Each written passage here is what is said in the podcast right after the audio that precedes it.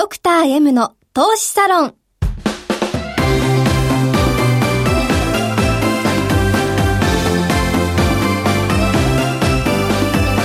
の番組は投資家の出会いを応援するウイニングクルーの提供でお送りします。前川由紀です。野中七海です。しがつにじゅうさんにちドクター M の投資サロンだいにじゅうごかいです。えー、今回のゲストは先週に引き続き株式市場の達人新野博さんです。楽しみですね。先週の続き、はいはい、もう僕が一番聞きたいです、はいはい、ドクター M の M とはマーケット、マネー、マネージメント、メンタルなどの頭文字、そしてパーソナリティ前川さんのお名前も M で始まります。ドクター M の投資サロンでは投資家であり医師であり経営者でもある前川由紀さんが投資において最も大切にしている出会いをキーワードにゲストをお招きしながらリスナーの方々も巻き込んで投資家の出会いの場を作ってまいります。ラジオの他にも YouTube でも配信しておりますので、スタジオの様子も見ながらという方はぜひ YouTube をご活用ください。ドクター M の投資サロンにようこそ。本日は先週に引き続きマーケットアナリスト新野博さんをお招きいたしました。今週もよろしくお願いします。新野です。よろしくお願いします、はいえそれでは今週からお聞きの方のためにプロフィールを改めてご紹介させていただきます。せんきゅうひゃくななじゅういちねん日本官業角丸証券、今のみずほ証券に入社後、調査部でアナリスト業務に従事、アメリカ勤務を挟み一貫して日本株の情報市場分析を行われていました。せんきゅうひゃくきゅうじゅうろくねんにみずほ投信投資顧問、今のアセットマネジメントワンに転籍、調査部長、運用部長を経て、常務取締役、東信運用本部長にを歴任されました。にせんじゅうにねんにご退職の後、テレビ、ラジオ出演などでご活動されています。えー、日本株を中心とした市場分析の経験はよんじゅうごねんに及ばれます。先週もすごかったですね。こう、よんじゅうごねんの経験から導き出された、こう、なんですか、新野さんオリジナルの、あの、はい、ね、なんかこう、市場が不安になってるとか、そういうのをこう、捉えられるっていうテクニカル、はい、結局ですね、はい、経験を積めば、はい、自分のオリジ、オリジナリティ的な法則性のようなものっていうのは見つかっていくわけですね、うん、で僕はその退職してろくねんぐらいになるんですけど、はい、実は今僕いろんなところで話したりなんかしていることの、うんえー、半分以上はそのこのろくねんかんで発見したもんなんですね。あ、新しい知識という。要するに、何ですかね、その分析手法っていうか、それが今までもやってたんだけど、うん、あ、これとこれと組み合わせはちょっと違う。はい。というようなことで気づくのが、まあ、いちねんに、まあ、数十個あるんですね。で、それを、あれして、今、皆さんの前でお話しさせていただいていくという。だから、何ですかね、それだけ、市場って奥が深い。うーん、うん、半世紀近くやってますけど、はい、未だに新しい発見があるんですから、はい、それはすごいですよ。不変なものって、はい、意外と少ないかもしれないっていうのはですね、株ってご存知だと思うんですが、今日の悪材料明日好材料だってするわけですよ。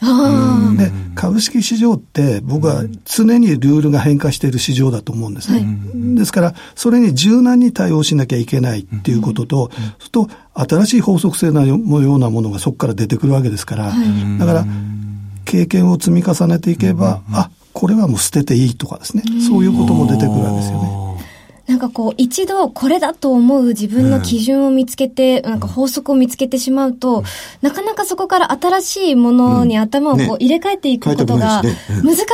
いと思うんですけど、自分流に切れあの見つけた法則性のようなものっていうのはずっと継続してますよ。それはあの今の時流に合ってるもんだと思ってますんで、ただ昔のその昭和の時代に株式投資の教科書に出てたようなもんで、もう半分以上は使えないものありますよ。じゃあ新野さんが大切にされていることっていうのは、うんうん、常に今の相場にこれがこう使えるのかっていうことを一番見てらっしゃるんですか、ね、そうですね。ですから、うん、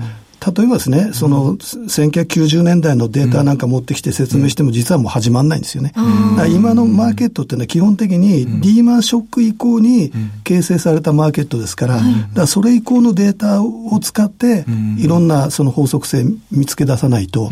意味はないと思うんですよね。先ほどね、数十個、年間数十個新しい法則を見つけるとおっしゃってましたもんね。そうですね。えー、だからその微妙な、ああの、マイナーチェンジはもちろんありますよ。えーえーえー、エムワン だったのが、はい、エムいってんいち、エムいってんに みたいにこう変化するやつはありますけど。あ、それで、あの話になってくるんですかね。じゅっしょういっぱい、その、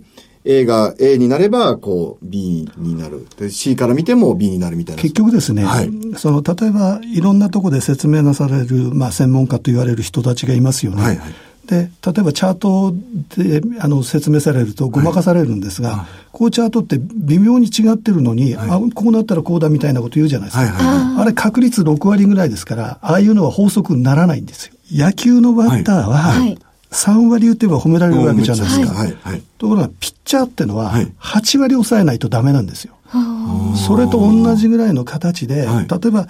こうなったら株を買いましょう、はい、あるいはこうなったら天井近いから売りましょう、はい、それは少なくともはっしょうにはいかきゅうしょういっぱいじゃないとルール化できないんですよ、はいはい、あの、はい、特に今のようにその、はい、株価の循環が短期化してくると、はいはいはい、その短期の中で、はい、えー、勝利を収めるためには、はい、もう勝率は最悪はっしょうにはいですね。はっしょうにはい、きゅうしょういっぱい、それじゃないともう、それは法則でも何でもないです。あの、さんぼんヒット打てばいいわけじゃないですから、はいはい、極端に言えばごだせき連続ヒットじゃないとダメなんですよ。あ、そうでないと今の相場には勝っていけないというか。いけないです。逆に言うと、それを経験を生かして丁寧にやれば見つけられるってことですよね。見つけられます。だって例えば高値圏になった時に、はい、いろんなこうデータを持ってくれば、うん、必ず出て出現してくるデータあるわけじゃないですか。うん、はい、それが例えば、うん、そのじゅっこありましたと、はい、でじゅっこのうち今回はななこしか出てないけど、はい、確率にその天井近いっていうサインだっていう判断ができるわけですから、うんうん、僕はなんでその市場分析するかっていうと、うんうん、株価の全体の流れですよね、うんうん、それから微妙な変化、はいはい、それからその転速の転換点、はいはい、これを見つけるためにやるわけですよね、はいはいはい、そうすると、はい、じゃあ持ち合い相場の時にはこういう現象が起こりますと、はいはい、例えば、はい、上昇これさんかげつ程度続くような場合にはこういう現象が現れますと、はいはいはい、とそういう現象を集めておけばいいわけですから、はいはい、でその中で、はい、まあ今日は今持ち合い相場的な、はい、あるところで話をしてきたんですが、はいはい、その持ち合い相場そろそろ変化しそうだよってのは上か下に離れるわけですから、はいはい、でこの場合はどっちに離れるかとかっていう、はいはい、あのデータを見つけ出してくればいいわけですね。あ、丁寧に観察しておっしゃるとおりです、はい、だからその昔グリーンスパンが数百の指標を見てるって言ったんですけど、はいはい、僕は数百なんて見てませんけど、とりあえず数十はチェックしてると思うんですね。でその中で、はいはい、そのいくつかの僕のルール化したものもありますから、はい、今足元こういう流れになったら、はい、次出てくるシグナルはどちらかっていうとこっちかなっていうのを、まあそれを待ち伏せしてる感じですよね。なんかこう今ラジオ聞いている皆様が、うん、急に荒野さんみたいにいきなりはなれないと思うんですけど、うんうん、今からでもできることとか、うん、気をつけてみるべきこととかアドバイスっていうと何がございますか？要するにあの継続が大事ですから、うん、日々観察データを、うん、その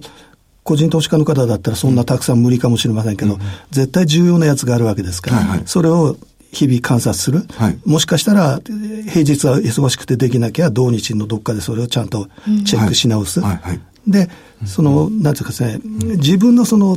投資についての座標軸をきちっと持たなきゃいけないですね。で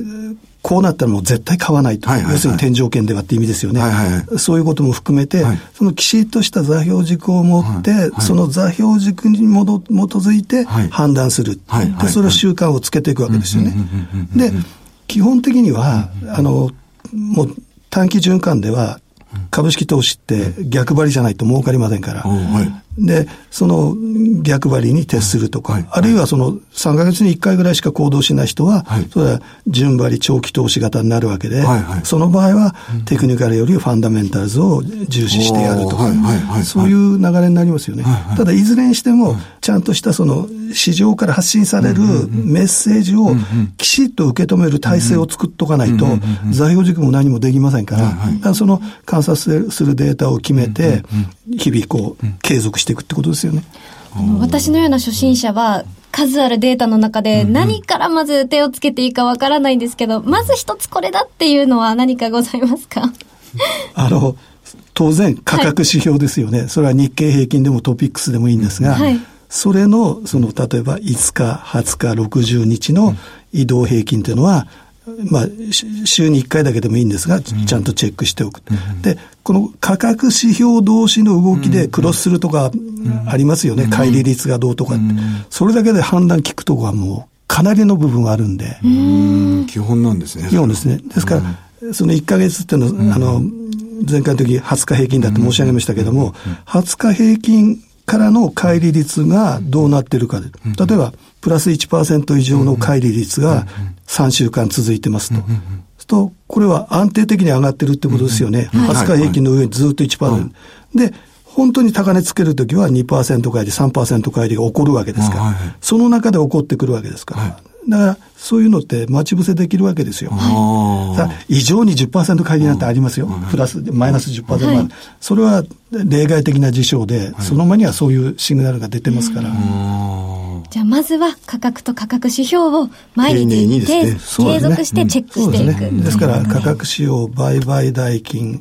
騰落銘柄数、うん、新高値新安値とか、今で言えば空売り比率とか、うん、まあ、当然ドル円相場だしなきゃいけない、うん、まあ、そういうデータをじゅっこぐらいやっていくと、うん、あこれはちょっとやっぱりチェックしなきゃいけないっていうの項目増えてきますから、うんうんうん、ありがとうございます、えー、今日はマーケットアナリスト新野浩さんをお招きして、新野さんから投資家に向けてのメッセージをお送りいたしました。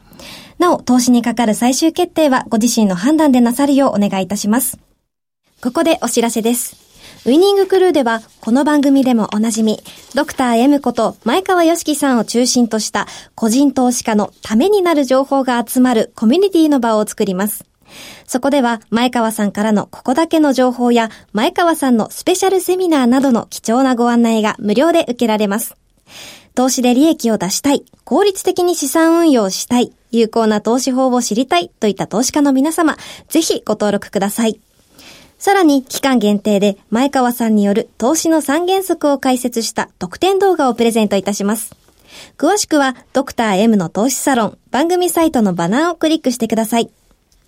ウィニングクルー株式会社は関東財務局長金賞第にせんきゅうじゅうはち号の投資コンサルティング会社です。当社のセミナーでは投資教育に関するサービスのご案内をさせていただく場合がございます。ウィニングクルーでは証券取引、金銭、有価証券の予託、貸付行為は行っておりません。また、ご契約にあたっては、契約説明書類をよく読み、ご自身の判断でお取引をお願いいたします。以上、お知らせでした。ドクター M の投資サロン、エンディングのお時間です。さて、ここで番組からのお知らせです。じゅういちがつよりスタートしました、ドクター M の投資サロンですが、来週で最終回という運びになりました。はいはい、まあ、出会いをね、えー、テーマでやってきましたから、まあ、この後もね、あの今後もあの、まあ、出会いという意味ではね、はい、あのこういうリアルで対面だったりとかそういうのでね、あのまた別の形でねお会いしたいと思いますけど、はいはい、今まで聞いていただきありがとうございます、はい、そうですね、えー、それではラジオを聴きの皆様とはこの辺で失礼いたしまして、 YouTube をご覧の方は引き続き延長戦をお送りいたします、はい、それでは来週も投資サロンでお会いしましょう。ドクター M の投資サロン、この番組は投資家の出会いを応援するウィニングクルーの提供でお送りしました。